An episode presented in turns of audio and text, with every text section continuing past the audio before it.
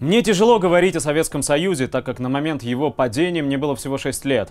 Все, что я помню, это то, что мои папа, мама, бабушки и дедушки были счастливы, а в детском саду нам показывали интереснейшие слайды о бурной жизни страны. Поэтому я постараюсь описать свои чувства, наблюдая за всем происходящим уже после падения СССР.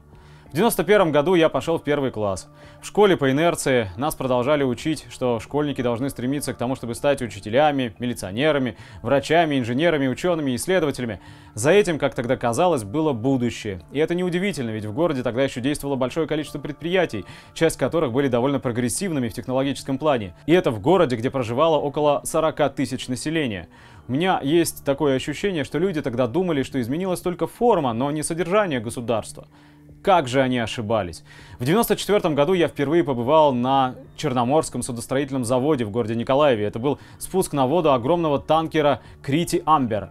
Я не мог поверить, что такую махину создал человек. После удачного спуска нас повели с экскурсией на рядом стоявший корабль «Варяг», который позже продали Китаю по цене металлолома.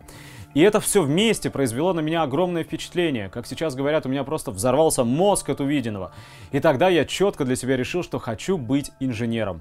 Я вырос, выучился и стал таки инженером. Инженером в городе, где из множества советских предприятий на данный момент кое-как барахтаются только одно – Инженером в государстве, где над этой профессией смеется всякого рода офисный планктон, ибо не гибко, ибо вне рынка.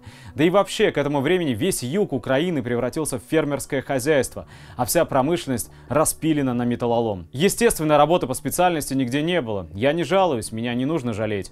Мне в каком-то смысле даже повезло. В то время, когда я получал высшее образование, все это стильное, модное и правильное еще не успело просочиться в технические вузы.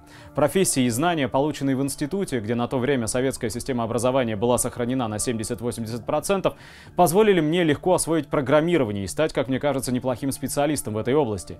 И вроде бы все хорошо, моя семья не бедствует, но вот только удовлетворения от плодов моей работы нет, так как не об этом я мечтал. Иногда мне приходится ездить по странам СНГ. В таких поездках я люблю бывать на погибших или погибающих советских предприятиях. Находясь на таких объектах, я начинаю чувствовать, что прикасаюсь к чему-то великому, к остаткам древней, почти забытой цивилизации. Цивилизации мечтателей со светлыми умами и горящими сердцами, цивилизации, для которой не было ничего невозможного. Человека в космос, реку вспять, яблони в пустыне, без проблем. Вместе мы все это способны сделать. А что сейчас? Сейчас на осколках этой цивилизации живем мы. Люди, которые обменяли мечты на супермаркеты и разноцветную одежду от мировых брендов. Люди, которые делают вид, что все эти кофешопы, барбершопы, бургерные бутики, сайтики, блоги и индустрия развлечений это что-то важное. И мы это даже не производим, мы это только потребляем. Люди, для которых весь прогресс в моей стране сводится к сносу памятников и переименованию улиц, а предметом гордости которых стали не какие-то свершения на благо общества или будущего, а машины, дорогие побрякушки, власть. Это для тех, кто побогаче, ну а для малоимущих – национальность. Люди, которые не задают вопрос, а что мы оставим после себя следующим поколениям? Мне стыдно признаться, но я уже смирился с тем, что моему поколению не суждено создавать будущее. Уж слишком много времени потеряно. Во всяком случае на Украине. Но я не могу смириться с тем, что та же участь постигнет моих детей. Что существующая система загонит моих детей в клетки, где они должны будут крутить свое колесико и быть гибкими, ставя перед собой приземленные цели и позабыв о детских мечтах.